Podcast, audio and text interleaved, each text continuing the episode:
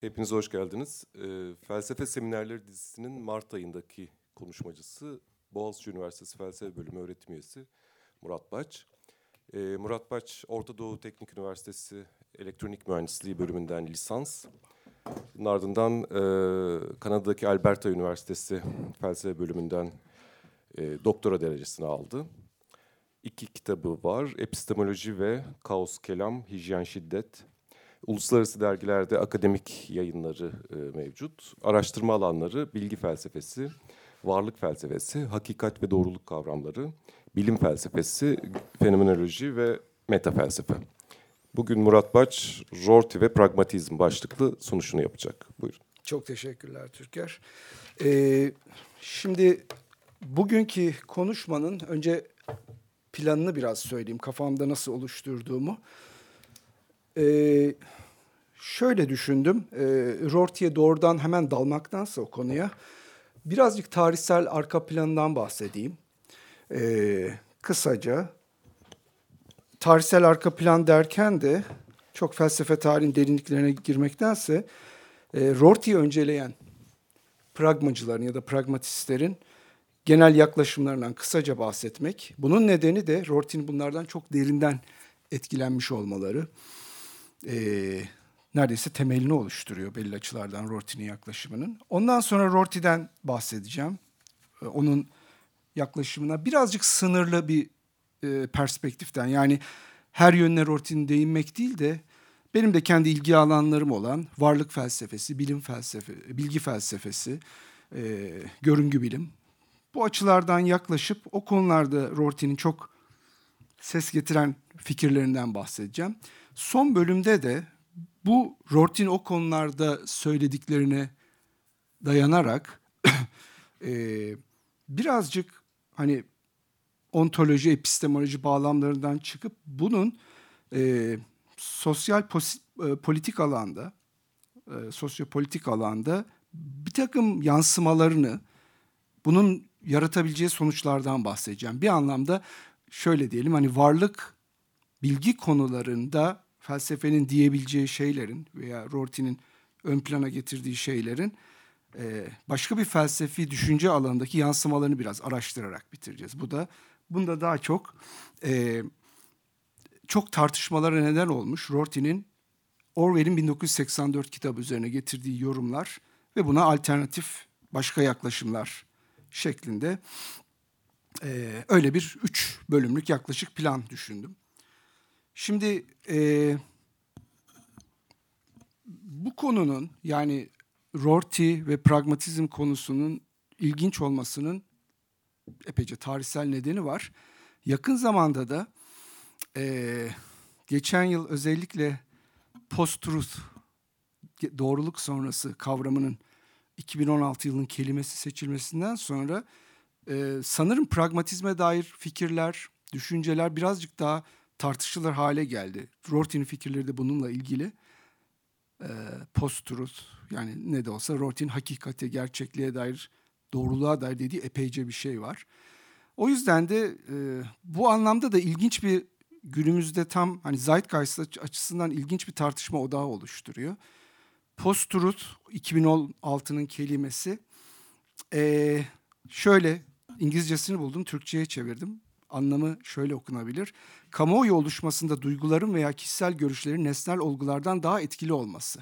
2016 yılına damgasını vuran, tahmin edileceği gibi daha çok Donald Trump ve onun etrafında dönen ve dünyanın geri kalanındaki gelişmelerden dolayı e, ama en çok da Trump'ın seçilmesinden dolayı e, bulunmuş olan bir isim. Gerçeklik ya da doğruluk sonrası. Bu ara şeyi ekleyeyim. Bu geçenlerde karşıma çıktı. E, Washington Post'ta çıkan bir habere göre e, Trump görevin ilk ilk ayında 33 gündeydi galiba hatır, yanlış hatırlamıyorsam. Ortalama olarak günde 4, 4 yalan söylemiş. Ya da yalan olmasa bile gerçeği tam yansıtmayan ifadeler kullanmış. Washington Post'un haberi. Ee, evet gerçeklik doğruluk sonrası. Şimdi bu tartışmalar pragmatizm akımını ilgilendiriyor ve bunun nedeni pragmatizmin doğruluk ve gerçeklik kavramına felsefede ve felsefe dışında çok ses getiren, çok tepki çeken yaklaşımları. Ee, bunu biraz anlamaya çalışacağız ve birazcık da mümkünse tarafsız bir şekilde değerlendirmek bu tartışmayı iyi olur. E, hakkını vererek. E, genellikle pragmatizmle gerçekçilik ve ya nesnellik arasında bir felsefi çatışma ya da gerilim olduğu düşünülebilir. E, gerçekçilik, realizm bir anlamda ontolojik olarak ya da ben ontoepistemik deyimini kullanıyorum. Ontoepistemik olarak e, öznelliğin öznelerin dışında olana bir hakikat ya da değer atfetme ağırlığında. Bu anlamda nesnelciliğe yakın görülebilir. E, pragmatizm denince de günlük dile yerleşmiş haliyle de aklınıza ne geliyorsa. Yani e, onunla ilintilendirilen kavramlar düşünülürse fayda, yarar, çıkar, öznelliğe ait unsurlar, e, bunun gibi şeyler. Burada yani önce felsefi derinliğine girmeden bunu vurgulamakta yarar var. Pragmatizmin böyle yan anlamları, konnotasyonları var. E, ve bunlar da iyi midir, kötü müdür? İnsanların takdirine bağlı. Yani şöyle bir cümle düşünün. Çok pragmatik, pragmatik bir insandır gibi bir ifade kullandığınız zaman e, bu belli bir bağlamda çok iyi karşılanmayabilir ama ben yani sohbetler sırasında yaşamda karşıma çıktı. Çok pragmatik bir insandır. Yani olumlayarak kullanmak da mümkün. O yüzden burada ilginç bir şey var. Pragmatizm fayda, yarar, çıkar, somuta bakma, somut olanı ön plana çıkarma, eylemselliği ön plana çıkarma nereden yaklaştığınıza bağlı. E, kelime kökeni olarak kısaca ondan da bahsedeyim. Pragmatikos e, Yunancası olguya dair. Pragmata, durumlar, olgular, nesneler. Eyleme yapılan bir gönderme var. E, o yüzden biraz ilginç bir tablo da çıkıyor. Yani gerçekçilik, nesnellikle pragmatizm arasında felsefi bir gerilim olduğu söylenebilir.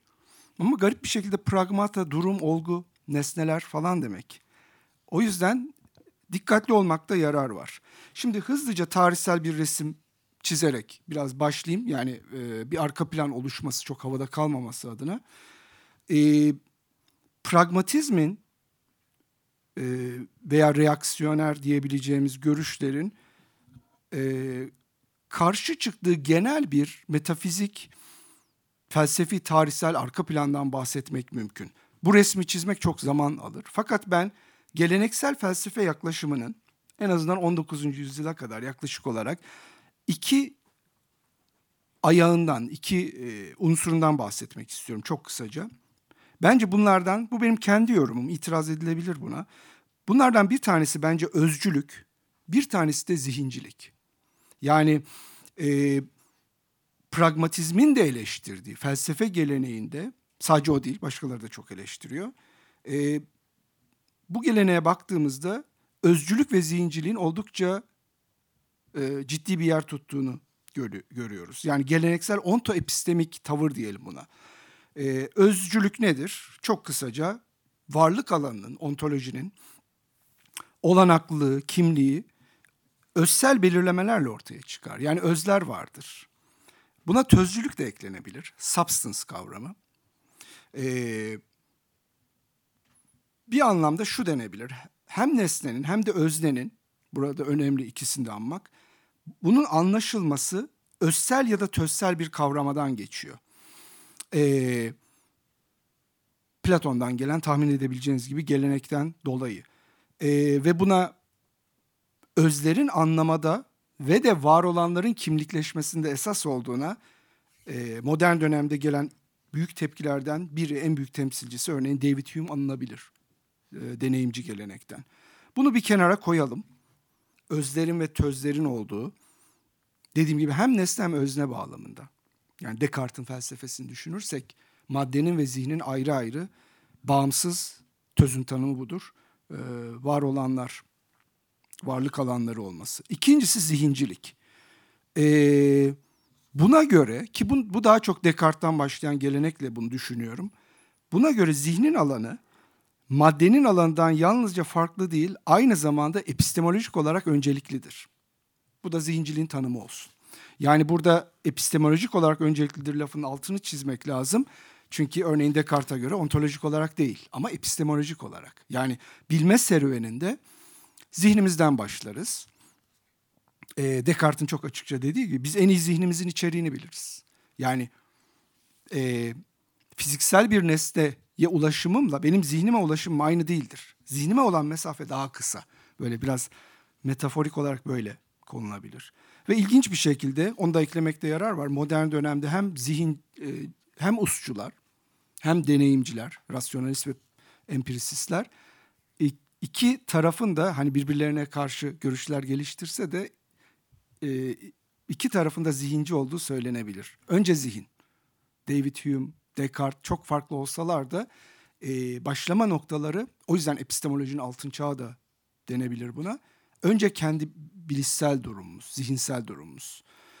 E, böyle bir arka plan ve problematik var. Buna epistemik, ontolojik gelenek diyebiliriz. Tabii bu Almanların sahneye çıkmasıyla değişiyor. Alman idealizmi yani Kant ve Hegel'le bunda geleneksel metafiziğe bir karşı duruş söz konusu. Ee, Kant'ta yani çok kısaca söylemek gerekirse bu zihinden bağımsız tözlerin varlık alanının nasıllığını, ne olduğunu belirleyici olma iddiasının reddi. Bu da ne anlama geliyor? İnsan aklının evrensel kategorilerinin dünyamızın oluşumuna, bilginin oluşumuna, varlığın oluşumuna katkısı, bilinen dünyanın oluşumuna. Ee, bu niye önemli? Bu bir anlamda Kant'la birlikte dünyayı anlarken yapım, insana ait yapma, oluşturma, konstrüksiyon gibi süreçlere ilk defa ciddi bir anlamda sistematik önem verme, bunu ön plana çıkarmanın işareti. Arkasından gelen yine çok kısaca söylemek gerekirse yani Alman idealizminin en tepe noktası alınan Hegel'de de e, burada akılcı olan ya da mutlak hakikat olan e, ki bunu artık Kant'tan farklı olarak Hegel zihinsellik dışında bir yerde görüyor. Daha büyük bir resim içinde görüyor. E, bunun macerası, bunun ne olduğu ancak süreç ve oluşumda anlaşılır. Hegel'in meşhur lafıyla e, yalnızca o şeyin kendisine bakmak, diyelim bir doğru önermeye bakmak bir cesetle ilgilenmektir. E, mutlağın kendisinden bahsedip mutlak diye koyar ve onun içindeki iç çeşitlenmeleri, oluşumları, o süreci, macerayı göz önüne almazsanız o zaman e, neydi Hegel'in deyimi e, gecenin içinde siyah ineklerden bahset şey olur öyle çok renkli lafları vardır. E, o yüzden de süreç ve oluşum ve en önemli açıdan da tarihsellik. Bir şeyden, e, varlığından, kimliğinden bahsederken böylece resmin içine girmiş oluyor.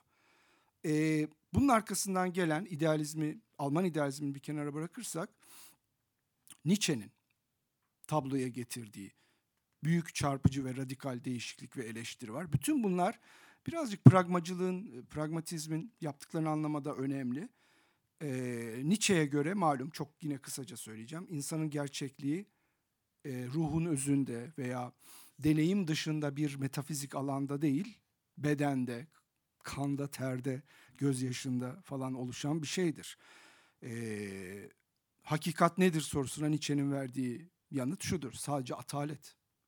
Ee, ve metaforlar topluluğu olarak tanımlar Nietzsche hakikat ya da doğruluk kavramını. Ve e, hakikatin ölçütü bu durumda yalnızca erk duygusunun pekişmesi haline geliyor.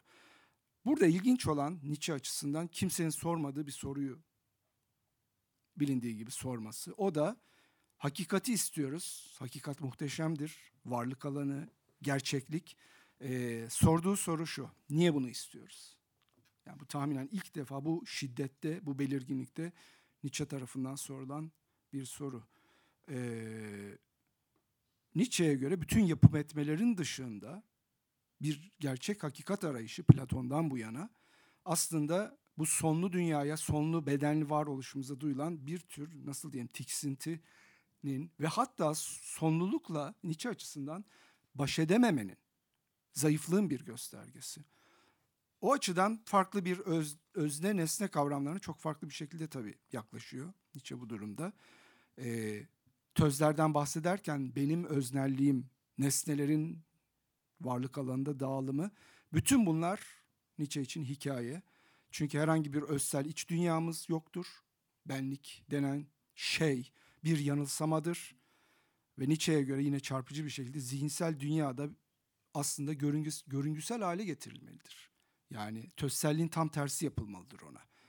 Ve yine onun çarpıcı ifadesiyle özne nedir? Bir çoğulluk durumu. Tek bir öz, e, töz, substance değil. Ee, tabii şunu da söylüyor. Gerçek dünyanın yalanı yok olduğu zaman bu dünyayı görüngüler dünyasına çevirmez. Kantçı ayrım anlamında. Nietzsche şöyle düşünüyor. Gerçek gidince görünen kavramına da gerek kalmaz.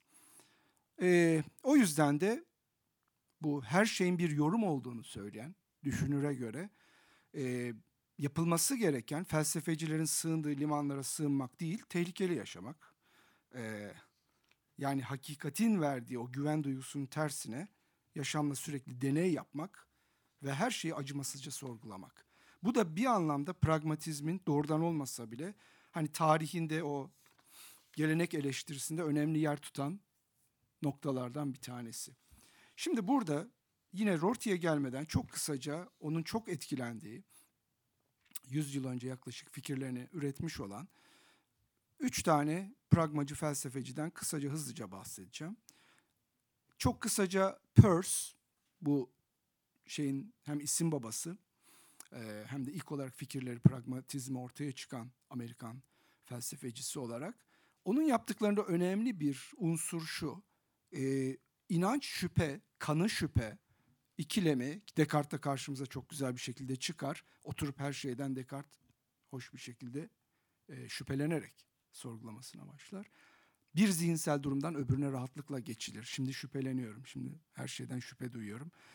Peirce'e göre bu inancın şüphenin doğal olarak ne iş gördüğünü unutmamamız lazım. Burada ilk işleve dönme ve zihinselcilik dediğim o şeyi ilk eleştirme hali ortaya çıkıyor.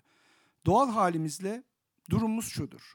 Zihinde bir stabilite isteriz biz. Ve şüphe ortaya çıkarsa rahatsız edici bir durumdur. Amacımız da bu şeyden, rahatsızlıktan kurtulmak ve bir anlamda kanı ya da inanç oluşturmaktır. Yani şüpheyle başlarız ama amacımız şüphede kalmak değildir. Ve sorgulanmanın amacı da budur tam olarak. Peirce şöyle tanımlıyor, e, tanımını şöyle veriyor. Hakikat veya doğru bir konuyu araştıran rasyonel kişilerin, insanların nihayetinde buluşacağı kanıdır. Yani İngilizcesiyle truth kavramının, doğruluğun tanımını böyle bir metafizik bağıntı olarak falan değil de eğer aklı başında olan, rasyonel düşünen herkes araştırsaydı nerede duracağım, duracağımız nokta olarak belirliyor. Yani eylemsel olarak. Yani Peirce de ilk böyle bir o eyleme, sürece, araştırmaya, e, eylemselliği olan bir vurgu var. Asıl çarpıcı olan doğru ve gerçek konusu tanımlama anlamında James'in yaptıkları. E, çok ses getiren ve çok pek çok felsefeciyi çok kızdıran yorumları var James'in. Mesela doğruluk konusunda şöyle tanımları var. İnancın veya kanının oluşumunda gerekçeli bir şekilde iş gören şeylere doğru deriz. İnancın ya da kanının oluşumunda gerekçeli iş gören e, işlevsellik bir anlamda pragmatik değer. Yoksa zihinde olanın mutlak olarak bir şeye uyması, bir bant oluşması değil. Doğru düşünmenin akışına hizmet eder, yolunu açar. Ama bu basit bir anlamda e, işe yarayan anlamına gelmeyebilir. Çünkü bunun değerlendirmesi James'e göre uzun vadede ve genelden yapılmalıdır. Ee, başka tanımları okuyayım biraz. Doğrunun oluşması deneyimlerimizin birbiriyle uyumlu ilişkiler içinde olmasıyla gerçekleşir. Bazen bağdaşımcılık diye felsefede nitelenen özellik. Yani yine eylemin içinde, düşünmenin içinde, aktivit, aktivitenin içinde bunun tanımlanma çabası. Ee, James'e göre felsefenin yaptığı en büyük hatalardan biri bu kavramı aşırı ölçüde nesnelleştirmek. Böylece gerçek durumla, durumlarla olan ilişkisini gözden kaçırmak oluyor. Ee, ve doğruluğun geleneksel tanımı yani önermeler bir yanda gerçeklik bir yanda, zihin bir yanda gerçeklik bir yanda. O o şekilde kurulan arı bir bağıntı değildir. Tam tersine bireylerin dünyada doğayla, dünyayla ve doğayla olan alışverişlerin her aşamasında ortaya çıkan o iletişimlerden sürekli etkilenen ve sürekli oluşum ve devinim halinde olan bir kavramdır. Yepyeni bir yaklaşım doğruluk, hakikat kavramlarına.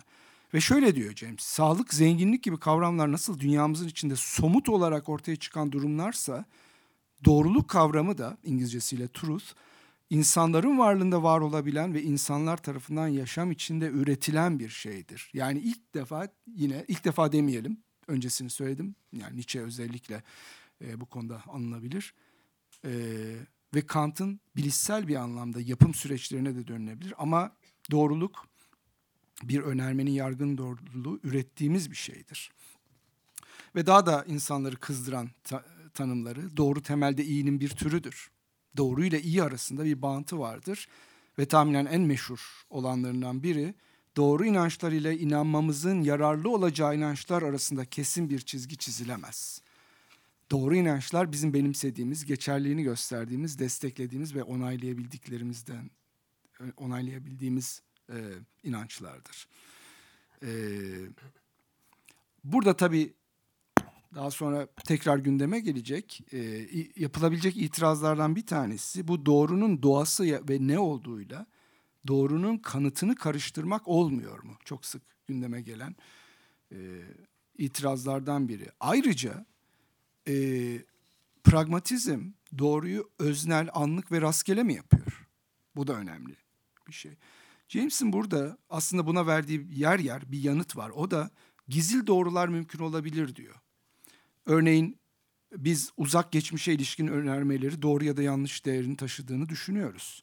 James'e göre bunu yapabilmemizin nedeni onları hani şu anda çok net kanıtlayamasak da çok eskiden olan küçük bir olayı, e, gözden kaçan bir olayı tam olarak olduğunu kanıtlayamayabiliriz. Ama bunlar prensipte ilkece kanıtlamaya açıktırlar.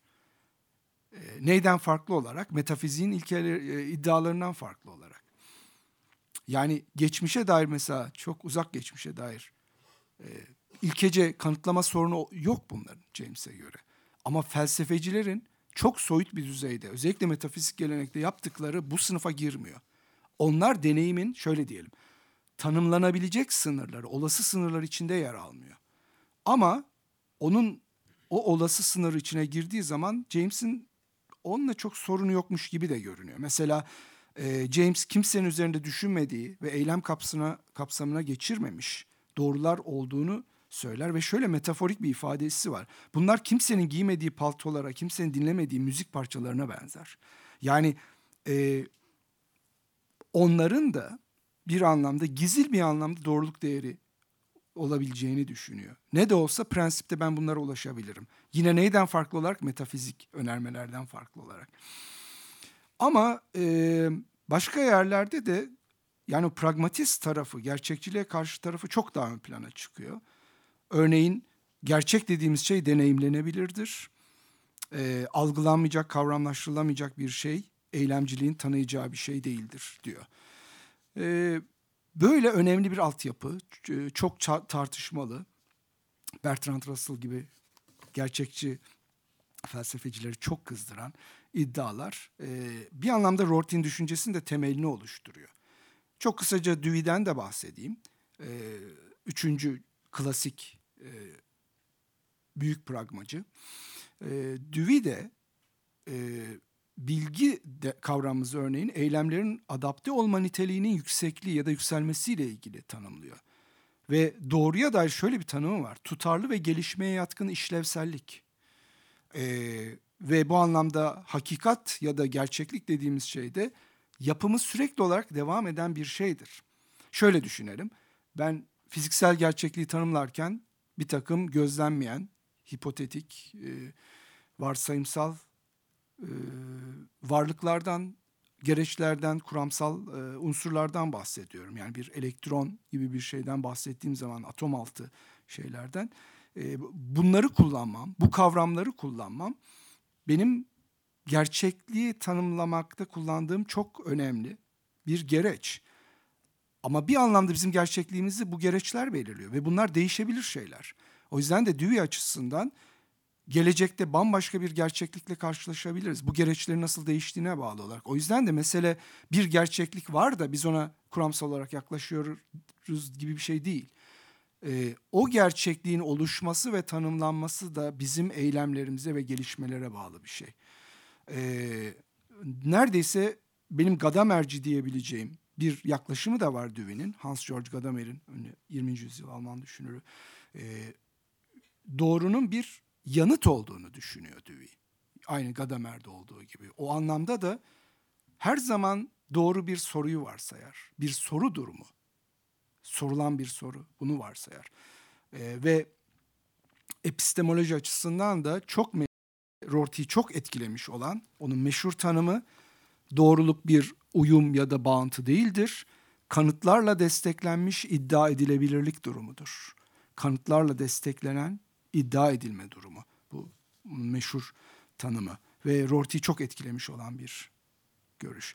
O yüzden yani bu arka plan kısmıydı. Deneyim ve eylemin bağdaştırılması bu e, özellikle Rorty'nin Rorty gelene kadar e, Amerikan pragmatizminin ortaya koyduğu ve çok etkili olmuş olan e, bazı düşünceler. Şimdi Rorty'nin üzerindeki etkilerden biraz bahsetmek gerekirse ben benim açımdan şunları sıralayabilirim. Bir tanesi bunun Alman idealizminin muhtelif yönleri. Muhtelif demek önemli. E, Rorty'nin metafizik karşıtlığı düşünülürse e, tabii Alman idealizmindeki Kant, Hegel gibi e, insanların, düşünürlerin dogmatik metafiziğe ne kadar aykırı işler yaptıklarını burada eklemek lazım. Belki de buralardan ve özellikle Hegel'in tarihselciliğinden çok etkilendiği düşünülebilir. Buna ek olarak Nietzsche var. Nietzsche'nin yaşama bedene, ruha değil de dönmesi. Onun dışında ciddi bir Heidegger etkisinden bahsedilebilir. Ve dil felsefesi açısından geç dönem Wittgenstein'in yaptıkları ve Quine'la birlikte Donald Davison'ın e, anlam, doğruluk, gerekçe konusunda getirdiği şeyler. Bu tür bir altyapıdan bahsetmek mümkün. E, fakat şunu söyleyerek Rorty kısmına başlayalım. Şimdi Rorty'de e, Rorty şöyle bir gözlem yapıyor. Her ne kadar büyük saygısı olsa da e, Alman düşüncesine şöyle diyor. Nietzsche ve Heidegger'den farklı olarak bu üç pragmatist yani Peirce, James ve Dewey belli bir umutla yazıyorlardı. Yani bu şu anlama geliyor. E, Rorty bu üç pragmatiste bulduğu toplumsal olana, uzlaşmaya, özneler arası olmaya dair bulduğu çekici şeyleri Nietzsche'de ve Heidegger'de tabii ki bulamıyor doğal olarak. E, o yüzden de e, oradaki belki daha sonra geldiğimizde bunu gündeme getirebiliriz. Daha sosyal politik anlamda genel çerçeveyi çizerken tabii ki kahramanları daha çok e, bu üç büyük pragmacı. Şimdi şuradan başlayalım. Rorty'ye göre herhangi bir araştırmanın insan düşüncesinin ki bu bunun ne olduğu, normun ne olduğu felsefe tarihinde önemli bir problem olmuştur. Bu norm ya da belirleme yani araştırma veya insan düşüncesi üzerine kısıt. Norm nereden gelir sorusuna yanıtı ee, şöyle bir ilginç yaklaşım var Rorty'nin araştırma ve sorgulamanın üzerindeki normlar yalnızca diyaloğa dairdir. Yani hakikat, zihnin saflığı, usçu felsefecileri düşünelim. Ya da dilin özsel yapısı bunların hiçbirinden norm gelmez. Yalnızca e, diyalog sırasında, diyaloğun gerçekleşmesi sırasında oluşan normlar e, norm olarak alınabilir. Bu çok radikal bir yaklaşım tabii ki.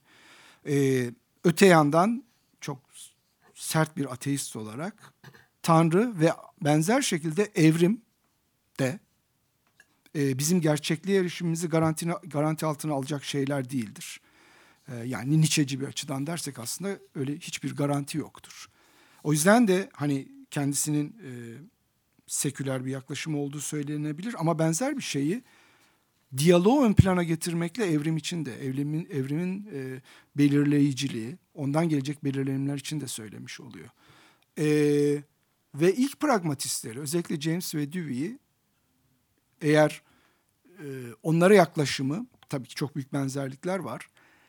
Ama eğer bu eski pragmatistlere örneğin görecelik, görececi olma suçlaması yapılırsa Rorty'nin buna ki pragmatizmle görececilik arasındaki ilişki her zaman çok tartışmalıdır. Bunlar yani pragmatizm bizi göreceliğe mi götürür? Rorty'nin buna yanıtı James ve Dewey gibi insanlar aslında meta felsefi açıdan görececiydi. Yani uyumsuz felsefi görüşler arasında bizim e, nihai felsefi, ontolojik, epistemolojik seçimler yapmamız, hatta etik seçimler yapmamız mümkün değil. Yani bu bu tür seçimlerin yapılamayacağını söyleme anlamında bunlar evet bir görececilik vardı gibisinden bir yaklaşım var. Ee, burada hedef, felsefenin hedefi açısından e, diyalog diye aldığı şeyin felsefi bir sonuca yönelik olmak zorunda olduğunu reddediyor Rorty. Ve çok e, onun çalışmasına damga vuran düşüncelerden bir tanesi. Toplumsal işlev kendi amacını yaratır. Yani diyalog, sohbet ortamı, İngilizcesiyle conversation, bu normları getiren aslında yapıyı oluştururlar. Ee, ve burada herkese açık olan tartışma ortamı, özneler arasılık genelde e, e, temel olarak buradan geldiğini söyleyebiliriz. Daha önce bahsettiğimiz gibi o konuşma üzerine kısıtlar, bunların herhangi bir dışsal kaynağı yoktur. Yani burada ortaya çıkar. Bu tabii Jürgen Habermas'ın düşüncesine de biraz benziyor ama Habermas'ta olan daha modernist görünümlü o e, özneler arası iletişim konusunda olan unsurlar Rorty'de tamamen kalkmaya başlıyor. Ee, çok daha ortaya çıkan şey biraz sonra orada o konuya gireceğiz. Liberal bir tavırın daha fazla egemen olması denebilir. Ve Rorty'ye göre yine James'te de olduğu gibi pragmatizm, onun anladığı, sevdiği pragmatizm felsefecilere yanıt vermek yerine yerel olmak ve tikellerle uğraşmak durumundadır. Ee, şimdi burada James ve Dewey'e e, onların süreç ve gelişime dair vurgularıyla uzlaşmakla birlikte Rorty'nin negatif bir yaklaşım ve tonu var. O da şöyle bir şey. Tahminen James ve Dewey bu konuda özellikle James daha fazla pozitif şeyler söylüyorlardı. Tanımlarla geliyorlardı. Rorty'nin tavrı ise şöyle.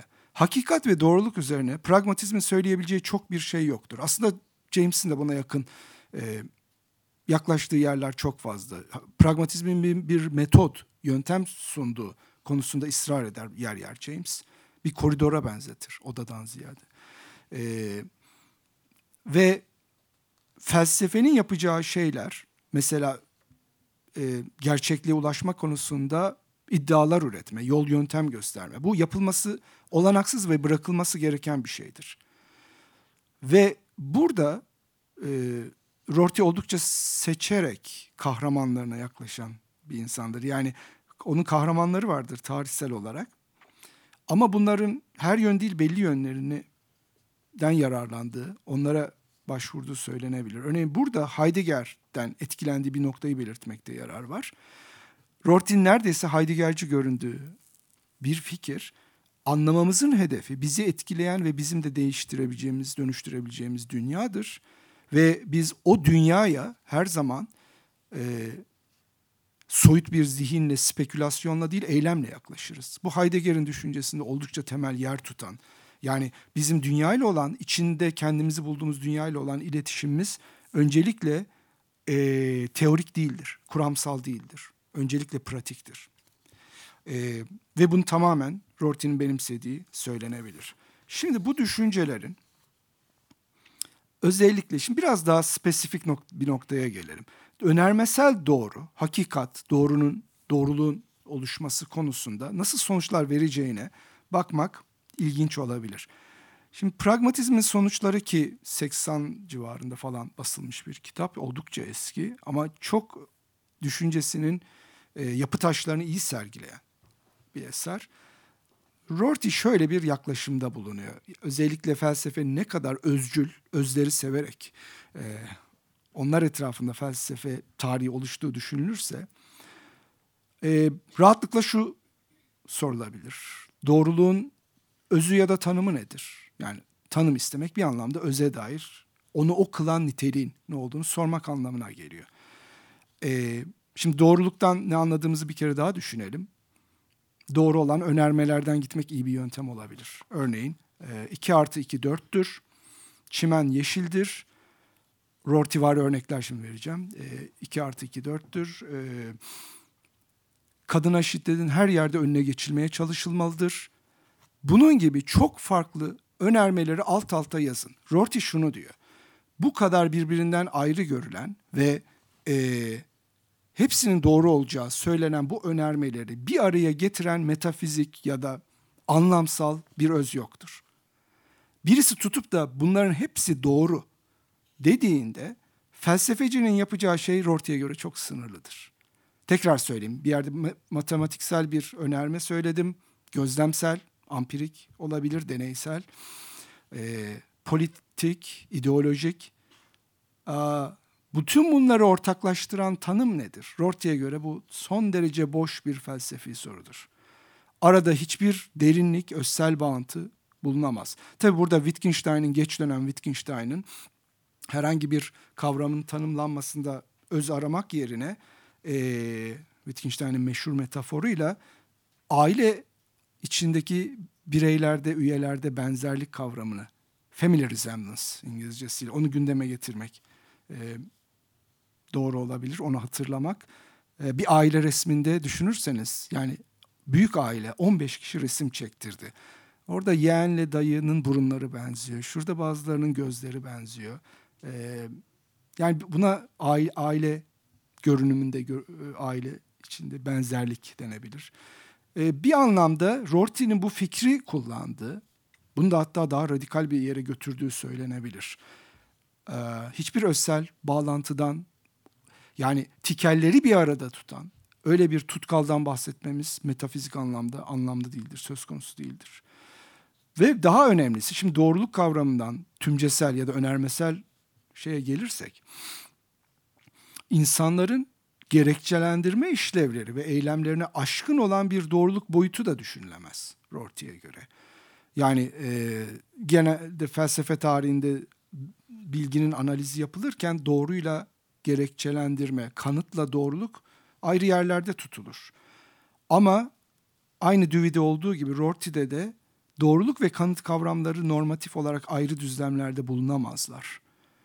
Ee, ve bunun bir sonucu da daha genel bir sonucu da şu şekilde dile getirebilebilir.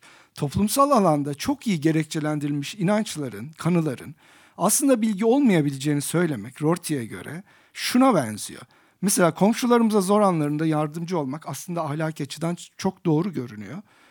Ama yani Tanrı'nın bakış açısından göremediğimiz için belki yanlış olma olasılığı da olabilir. Tam doğruyu bu yakalayamayabilir demek kadar yararsız. Yani etik bir e, ahlak şeylerinden bir analoji kurarsak elimizden gelen en iyisini yaptık. Yani diyelim bize çok açık görünüyor. İnsanlara yardımcı ol. Ama hala insanın bulunduğu zemindeyiz. Ya bu gerçekten gerçekten iyi bir eylem değilse.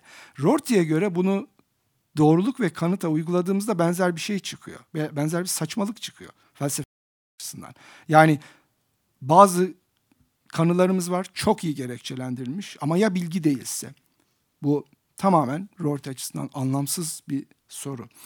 Çünkü Rorty'ye göre her türlü kanıttan bağımsız olan tümcesel doğruluk yalnızca felsefecilerin zihinsel alıştırmalarının konusu olabilir.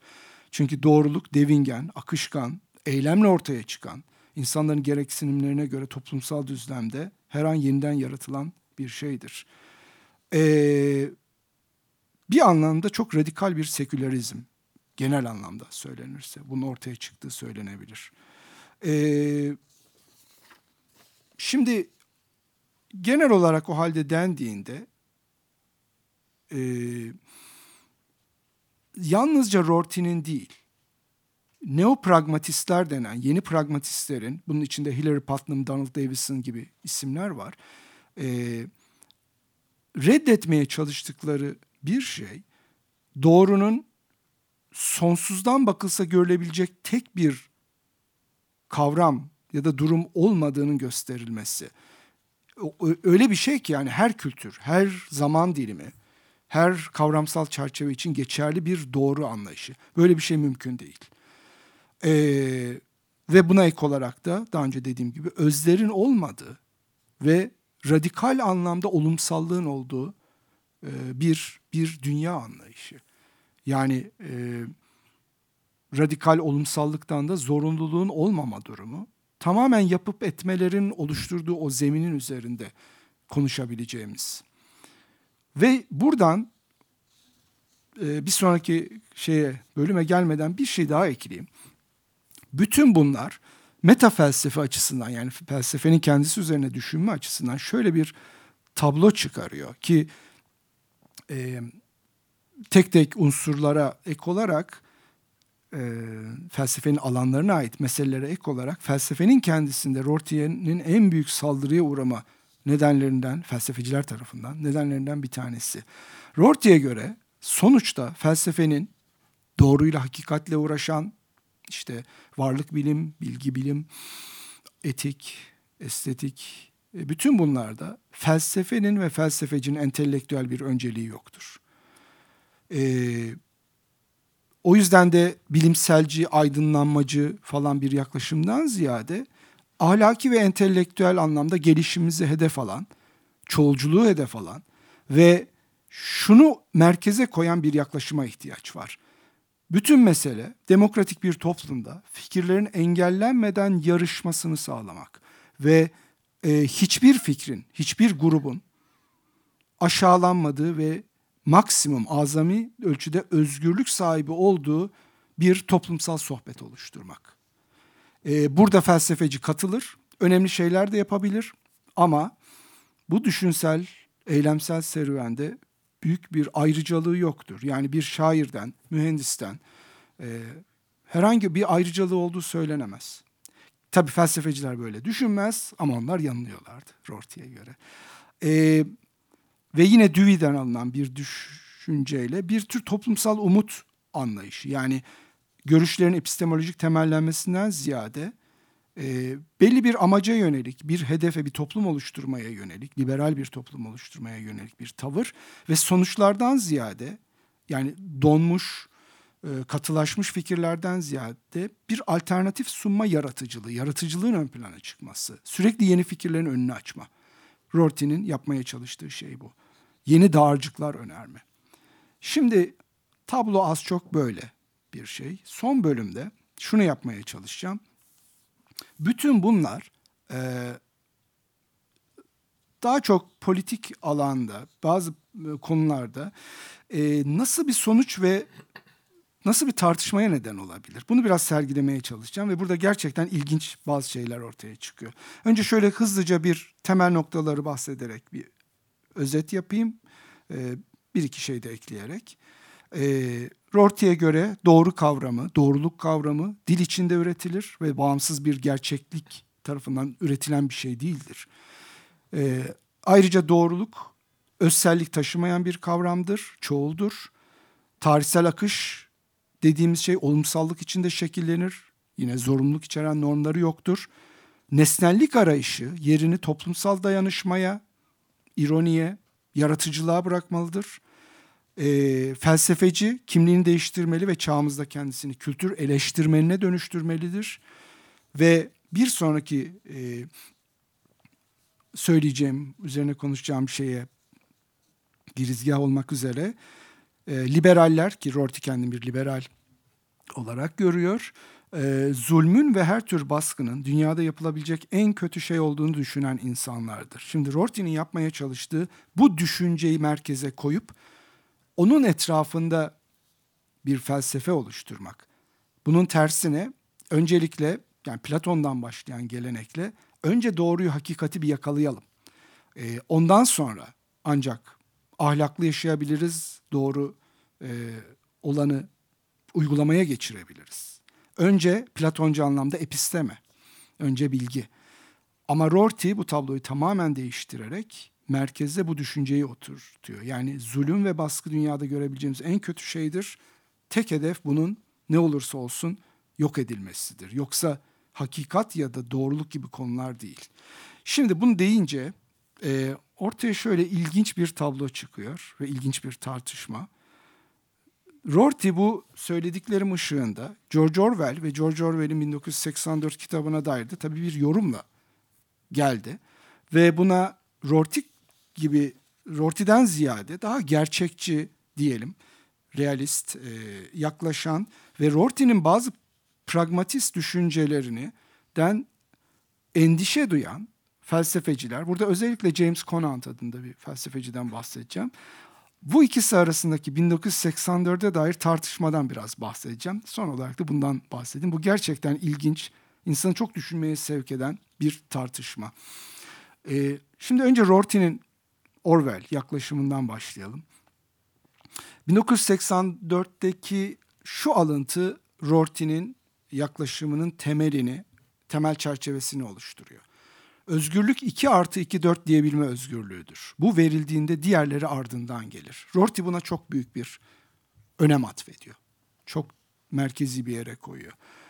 Ee, ve 1984 okumasında bunun etrafından yapabiliriz. Hepiniz bildiği için 1984'e dair yani bilgi vermeye gerek yok. Gerçeklerin manipüle edildiği bir distopya, en meşhur distopya belki bildiğimiz e, insanların tek, te, tek tip hale getirildiği, düşünsel dirençlerinin kırıldığı, kırılmaya çalışıldığı ve bağımsız düşüncenin kaldırılmaya çalışıldığı bir ortam. Burada okuyanlar bilir, Winston'la e, ona onu sorgulayan, işkence eden O'Brien arasında geçen konuşmalar, o diyalog çok etkileyici ve felsefi sonuçları olan şeyler. Winston bildiğiniz gibi Gerçeklik Bakanlığı'nda çalışmaktadır. O'Brien da İç Parti'nin üyesi ve düşünce polisiyle irtibatlı olarak soruşturmayı yürüten e, sistemin kişisi. Rorty'e göre, şimdi bu, bu neden tartışmaya neden e, zemin hazırlayabilir? Şimdi Rorty, doğruluk ve gerçeklik kavramlarının ön plana çıkmasının bir hata olduğunu düşündüğünden dolayı yukarıda o alıntı olarak aktardığım şeyi özel bir şekilde yorum, diyor. Yani özgürlük 2 artı 2 4 diyebilme özgürlüğüdür. Bu verildiğinde diğerleri ardından gelir.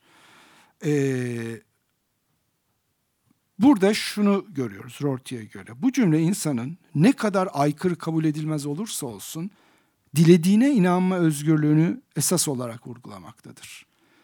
Ee, kitapta çok önemli bir sahne var. O'Brien e, sorgularken Winston'ı dört parmağını gösterir ve e, işte Winston'ın beş parmak görüyorum demesini sağlamaya çalışır. Yani kendi empoze ettiği realiteyi, doğruluğu ona göstermek. Tabii Winston da gördüğünü söylemekte direnir. Dört parmak görüyorum, işkence devam eder ta ki dördü beş gördüğünü söylemeye kadar. Şimdi bu sahnede Rorty'e göre bu, burada sorun yaratan şey O'Brien'in Winston'a bir yanlışı doğru olarak kabul ettirmeye çalışıyor olması değildir. Yani burada sorun bir yanlışı doğrunun yerine koymak değildir. Rorty için ve kritik noktaya burada geliyoruz. Rorty için endişe uyandıran durum Winston'ın dört parmak gördüğüne inanmayı seçiyor olması ama inancı konusunda baskı görmekte olmasıdır. Bakın burada doğruluk ya da yanlışlık yok. Yani tekrar söyleyeyim sahnede e, O'Brien dört parmağını gösteriyor. Kaç parmak görüyorsun? Dört. İşkence devam ediyor. Beş görüyorum demesini istiyor. Ve Rorty'e göre burada problem Winston'ın bir seçimi var. Dört parmak gördüğüne inanıyor ama bu konuda baskı görmekte. Yani asıl soru bir bireyin gerçekle bağını kaybetmesi değildir Rorty'e göre. Bu felsefecinin yaklaşımı olabilir. Ama asıl sorun Winston'ın bu örnekte benliksel bütünlüğünü ve zihinsel bağdaşıklığını yitirmesidir. İşte bu çok tartışmaya neden olan Rorty'nin iddiası. Şimdi bu, bunu tartışan Conant e, bu yorumu olağanüstü buluyor. Ve e, kendi savını ki kendi savı da şu olacak. Hayır Orwell açısından gerçekler ve gerçek olmayanlar da önemli. Asıl bur- burada da büyük bir sorun var bu, ve bu göz ardı edilemez. Bunu yapmak için ben oradan Conant'a başvurarak oradan alıntılarla devam edeceğim. Tartışmayı göstermek için. Ee, Conant'ın yaptığı Rorty'ye karşı Orwell'den alıntılar yapmak. Orwell'in başka eserlerinden. E, daha böyle e, deneme türü gibi olanlardan. Conant'ın seçtiği Orwell alıntıları. Gerçekten Rorty'nin yorumu doğru mu?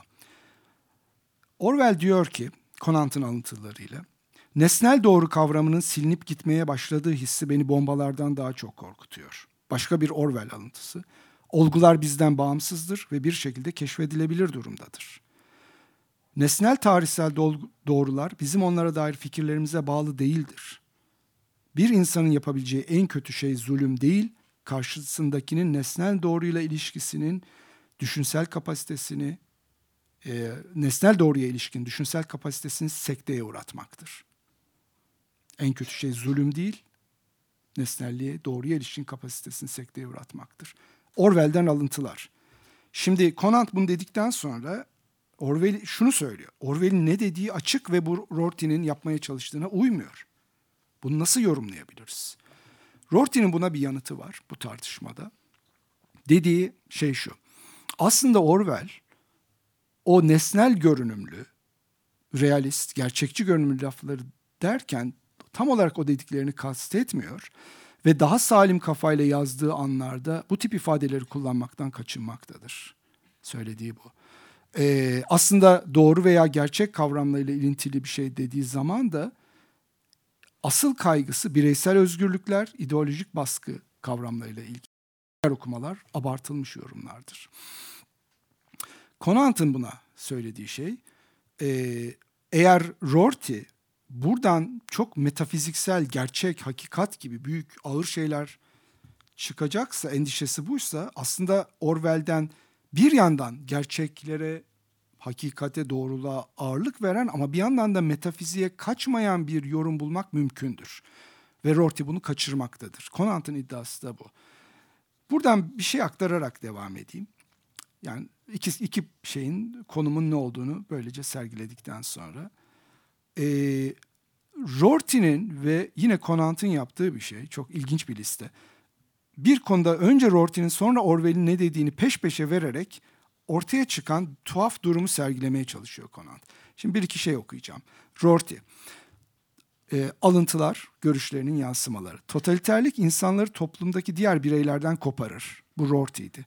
Orwell, totaliter rejimlerde diğer insanların görüşleri ve değerleri tek bilgisel ölçüt durumuna gelir. Diğer insanların görüşleri. Rorty, önermelerimizin doğruluğunu yalnızca diğer öznelerle iletişim kurarak test edebiliriz. Orwell, önerilerim, önermelerimizin doğruluğunu nihayetinde olgura, olgulara başvurarak test ederiz. Rorty, partiye bağlı olanlar 1984'te ve onun etkisinin dışında kalabilenler birbirinden farklı pratikler içinde bulunmaktadır. Orwell, bizim sıradan pratiklerimiz partinin geçerli kılmaya çalıştığı pratiklerden üstündür ve bu durum gerçek üzerinde manipülasyon yapma hedefi olan partinin açısından da böyle olmak durumundadır.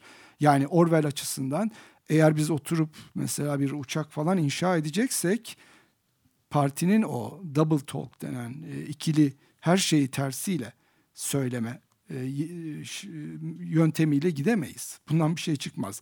Bir anlamda parti manipülasyon yapabilir ama o da bizim pratiklerimizden gitmelidir Orwell'e göre. Rorty, işkence edilirken Winston'ın sarılabileceği epistemolojik bir dayanak yoktur. Çünkü gerekçelendirme ancak özneler arası düzlemde gerçekleşir. Orwell, Winston nihayetinde olgulara dönebilir. Bu anlamda epistemolojik açıdan nesnel olgular Winston'ın tek umudu olmak durumundadır. Şimdi burada gerçekten biraz şaşırtıcı bir tabloda Rorty'nin e, niye böyle bir yöne kaydı pragmatizmi savunurken sorulabilir. Rorty'nin burada haklaştırması şu şekilde yapmak mümkün ya da en azından savunmasını yapmak. E, Rorty'ye göre totaliter ve baskıcı her rejim bir anlamda doğrunun kendi tekelinde olduğu iddiasıyla gelmiştir ve farklı olanı sindirmiştir. Ve bu anlamda e, felsefi anlamda doğruluk, doğru yani gerekçelendirmeden, kanıt vermeden ayrı, bağımsız, onunla bitirilemeyecek olan doğruluk e, entelektüel işlevlerimizin asıl hedefi olması gereken sonsuza dek sürecek sorgulamalarımızın, sohbetlerimizin sona ermesini ne neden olacak zararlı bir kutsal kavramdır Rorty'ye göre. Yani bu şu anlama geliyor. Ee, bir sohbet, karşılıklı fikir teatisinin olduğu bir ortamda birinin tutup hayır bu doğru dediği anda Rorty'ye göre yaptığı şey o sohbetin ya da araştırmanın sonunu getirmek. Buna için, bunun için verdiği örnekler Rorty'nin iki büyük e, hedef aldığı karşısında şey. Bir tanesi din, Hristiyanlığın anladığı anlamda hakikat ya da gerçek. E, biri de Marksizm gibi kapalı rejimler. Rorty bu ikisine de karşı. E, o yüzden de ve bu ikisinde de gördüğü şey bunların işte doğruluk budur, buna inanın diye bir şeyle gelmesi. E, ve Rorty buradan şuna geçiyor. Özneler arası alanda gerekçe sunma, kanıt sunma, savunma ve gerekçeleri diyalojik bir şekilde, diyalog halinde müzakere etmenin ötesinde bir bilgisel zemin varsayılabilir mi? Ve bu yararlı mıdır? Bunun bir sonraki aşaması da doğru ya da gerçek kavramlarına ulaştığını iddia eden bir rejim. Yani tuttu 1984'ü düşünelim. Doğrunun ne olduğunu sundu. Ve bu doğruysa doğrunun anlamı gerekçelendirmenin artık ötesinde yerleşmiş kanı. Epistemolojideki tanımı bu. Böyle bir kavram yürürlükte kalırsa o doğruya itiraz edenler üzerinde o rejim baskı yapmaya yönelmez mi? O yüzden de Rorty'nin bu konudaki seçimi şöyle bir şey oluyor. Yani kanıtlardan, gerekçelendirmeden bağımsız olarak doğru yargılarla uğraşmaktansa bunun hiç bitmeyecek bir alışveriş, düşünsel alışveriş olduğunu varsayalım. Doğru denen şey bu anlamda tedavülden kalkabilir geleneksel haliyle. Yani tekrar söyleyeyim normatif olarak bir cümlenin doğruluğunu düşünün, bir de kanıtını düşünün. O doğruluk kanıttan bağımsız bir semantik diyelim ontolojik yapıysa e, bunu gündemde tutmanın sorunu bir rejim gelir ve bu doğru der ve bu gerekçeli kanıt itiraza yer bırakmayacak şekilde herkesin diğer e, aykırı seslerin susturulmasında kullanılabilir. Rorty'nin ama ana amacı bunu söylerken bu. E, burada Rorty'nin dediklerini değerlendiren felsefeciler e, buna itiraz ki epeyce itiraz geldi tahmin edilebilir. Bunlardan kısaca bahsederek bitireyim. Buna itiraz getiren e, felsefecilerin çoğunun klasik anlamda metafizikçi olduğunu söylemek zor. Yani Conant örneğin bu tartışmayı sundum. Öyle, öyle metafizikçi sayılmaz. E, pek çok kişinin yaklaşımı şunda düğümleniyor. Elbette doğru, pragmacıların da iddia ettiği gibi insanların ürettiği bir şeydir. Yani üretime bağlıdır. Pek çok felsefeci örneğin şunu kabul eder. Hani biz nesneleri var etmiyoruz belki ama dil olmasaydı doğru da doğruluk da olmazdı büyük ihtimalle. Bu pek çok felsefecinin günümüzde kabul etmeye eğimli olduğu bir düşünce. Ama bunu biraz Heideggerci bir dille ortaya koyacağım. Bunun böyle olması e, varlık alanının, varlığın kendisinin bizim iddialarımız üzerinde belli hakları olabileceğini de göstermez mi ya da onu onu dışlamak zorunda mı? E, Heidegger'den bahsetmemin nedeni Heidegger'in meşhur deyimlemesiyle insan varlığın sahibi değil çobanıdır e, şeyinde benzetmesinde olduğu gibi biz bir anlamda varlık söz konusu olduğunda bütün kavramsallaştırmamız, anlama çabalarımız, eylemlerimiz tabii ki onda bir belirleme sahibidir ama bu özneler arası alan bunun ne olduğunu bütünüyle belirler denebilir mi?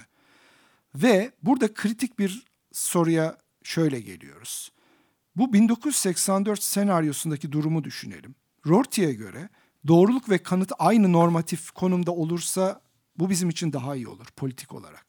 Niye? Çünkü doğru kanıttan bağımsızsa biri bunu elinde tuttuğunu iddia eder, farklı olan herkese eziyet eder. Rorty'nin yaklaşımı bu. Ama Conant gibilerin buna itirazı şu. Eğer doğrulukla kanıt aynı normatif duruma gelirse bu totaliter hal, e, yönetimlerin önünü ya da o yaklaşımın önünü daha çok açmaz mı? Çünkü burada biz gerçekçi anlamda doğru kavramını bırakıyoruz ve doğruluğu kanıt ya da en azından özneler arası alanda ortaya çıkan beliren güçlü düşünce, kabul edilen düşünceyle eşlenik hale getiriyoruz. Ee, bu büyük bir problem değil mi? Yani olgusal bazda nesnelliği ve bununla ilintili olarak gerekçelendirme doğruluk ayrımını terk etmek gerçekten bir çözüm mü? Ee, yani Rorty'e göre işkence altındaki Winston örneğin dönebileceği bir nesnel gerçek yoktur. Gördüğümüz gibi Orwell bunun tersini söylüyor aslında. Alıntılarda o biraz ortaya çıkıyor. Ama burada şeye dönersek Rorty'nin e, bütün gerekçelerden bağımsız olarak olan doğruluk felsefecilerin yalnızca ilgilendiği bir şeydir. Bizim için ilginç değildir lafı doğru mu? Burada, bir örnek vereyim. Bunun niye önemli bir konu olduğunu göstermek için. Elvin Goldman e, epistemoloji üzerine yazıları vardır. Buna karşı çıkarken yani bu doğruluk doğrulukla gerekçenin kanıtın bu kadar aynı zemine gelmesine karşı çıkan ki gerçekçi bir felsefecidir. Çıkarken şöyle verdiği ilginç bir örnek var. Şimdi diyelim adamın bir tanesi e, çok ciddi bir suçtan dolayı suçlanıyor. Bütün deliller, kanıtlar aleyhinde. Her şey onun katil olduğunu gösteriyor. E, yani DNA testine kadar. Bu mümkün, olabilir böyle bir şey. Ve adam kanıt şey yok, e, şahitleri yok. Kendisinin suçsuz olduğunu göstermesi olanaksız. Yani bütün kanıt, kanıt boyutunda her şey adamın suçlu olduğunu gösteriyor. Ama varsayalım bu adam aslında suçsuz. Yani böyle bir şey olabilir. Yani eldeki en iyi niyetle toplanan bütün kanıtlar bunu ispatlayamıyor ama adam gerçekte yapmamış. Yani o sırada başka bir yerdeymiş. Şimdi Goldman bu örneği verdikten sonra şöyle bir şey diyor. Böyle bir durumda nasıl doğruluğun kanıtla eşlenik olduğunu ya da kanıtların en iyi halinin doğruluğa tekabül ettiğini düşünebiliriz. Bu ayrımı silmek çok tehlikeli değil mi? Bir anlamda ben Konant'ta da e, buna benzer bir yaklaşım görüyorum gerçekçi felsefecilerde. Yani e, kanıtlardan bağımsız olan doğruluk dediğimiz şey bizi ilgilendirmez. Felsefi eski moda bir düşüncedir dediği zaman Rorty buna şöyle bir şey denebilir. Bu Goldman'ın örneğinde olan suçsuz ama suçlanan adam açısından değil.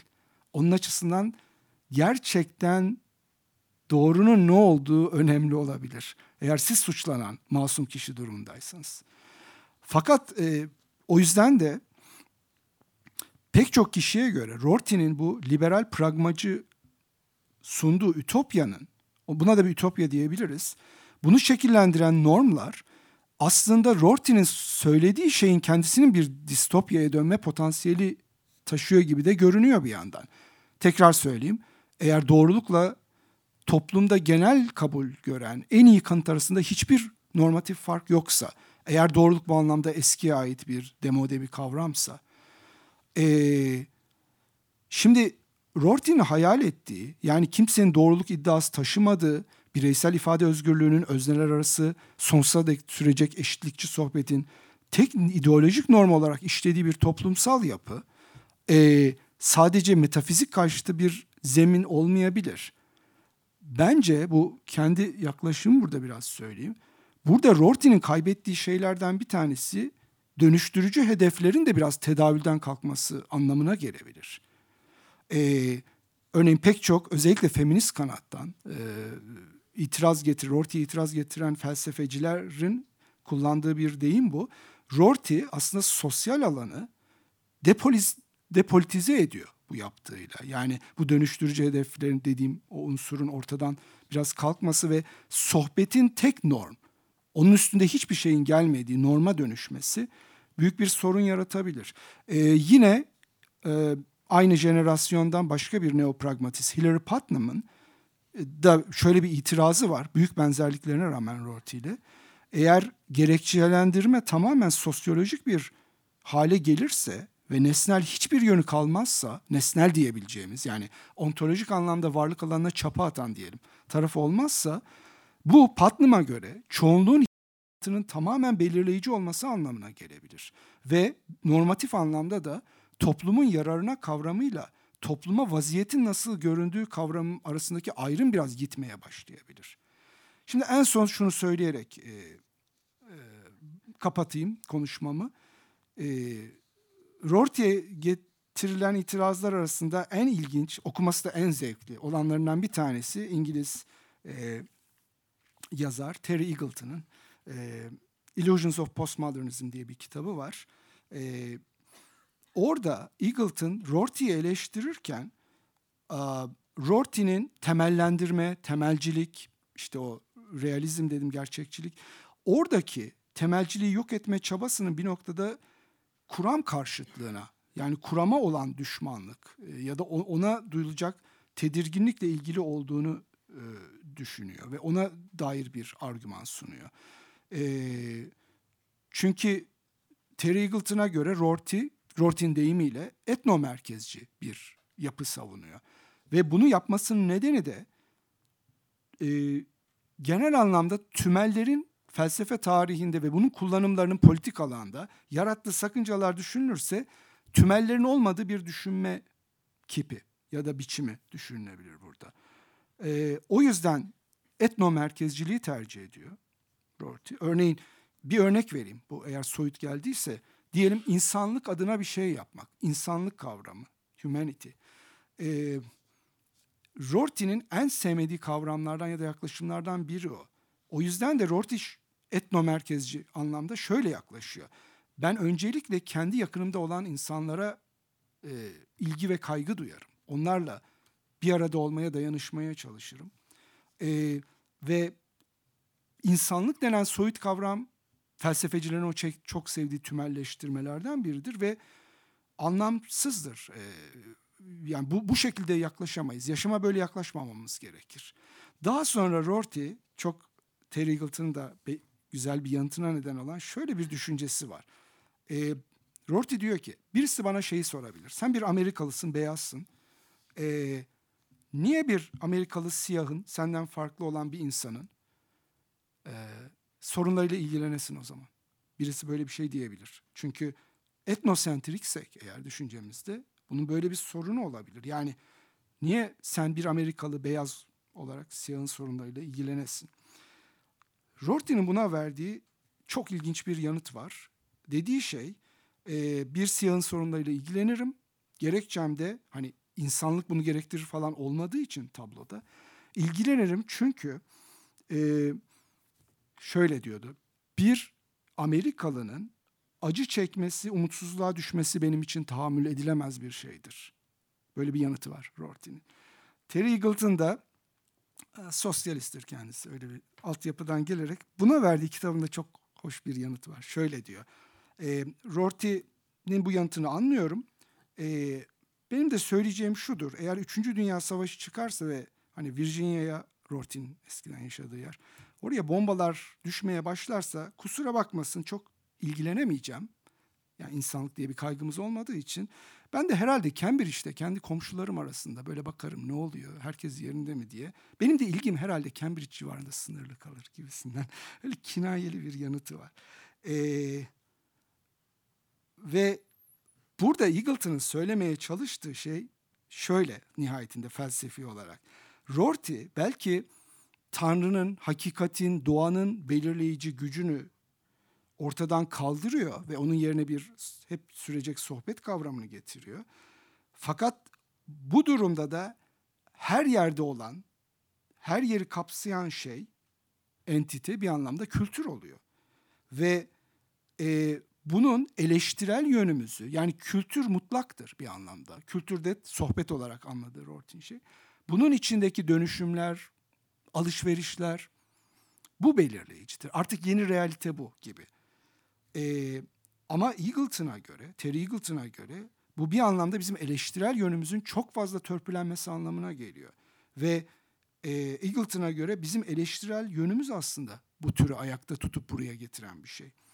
O yüzden de e, eleştirel olma, kuram ve norm koyma aktiviteleri illa Rorty'nin korktuğu gibi bizi geçmiş metafizik düşüncelere götürmek yani belirimizden çıkarak bir tanrı gibi e, sonsuzun bakış açısından bakma durumuna getirmemizi gerektirmez. E, bu anlamda norm, kuram ayrı bir yere sahiptir ve Rorty'nin her ne kadar bunu iteleme ve örneğin diyelim doğrulukla e, kanıtı aynı zemine çekme çabası olsa da bu sonuçta e, yalnızca ontolojik olarak tartışılır, ontoepistemik olarak tartışılır değil, ideolojik olarak da zararlı olabilecek bir şeydir. Yaklaşımını getiriyor. Dediğim gibi bu yalnızca Eagleton'ın değil, çok geniş bir kamp var e, şeyi eleştiren Rorty'nin yaptıklarını ama bu genellikle karşılıklı bir sohbet şeklinde. Yani Rorty'de genellikle kitaplar da o şekilde editoryal olarak yapılır. Rorty de bunlara tekrar yanıt verir böyle makalelerin dizilme şeklinde. O yüzden bu çok bitmeyen ve bence çok ilginç e, bir tartışma. İlginç olmasının nedeni e, varlık ve bilgiye dair gerçekliğe dair bazı felsefi kavramlardan hareketle bunun ideolojiyi ilgilendiren tartışmalarda nasıl kendini gösterdiğini bir anlamda 1984 üzerinden görme şansının vermesi ve ben bunu şöyle tarif ediyorum.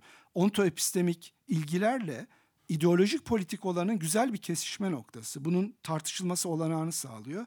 O yüzden de bunun değerlendirilmesi, incelenmesi e, ilginç geliyor. Bunu sunmak istedim. Burada durayım. Teşekkürler. Evet, Murat Baş'a teşekkür ediyoruz.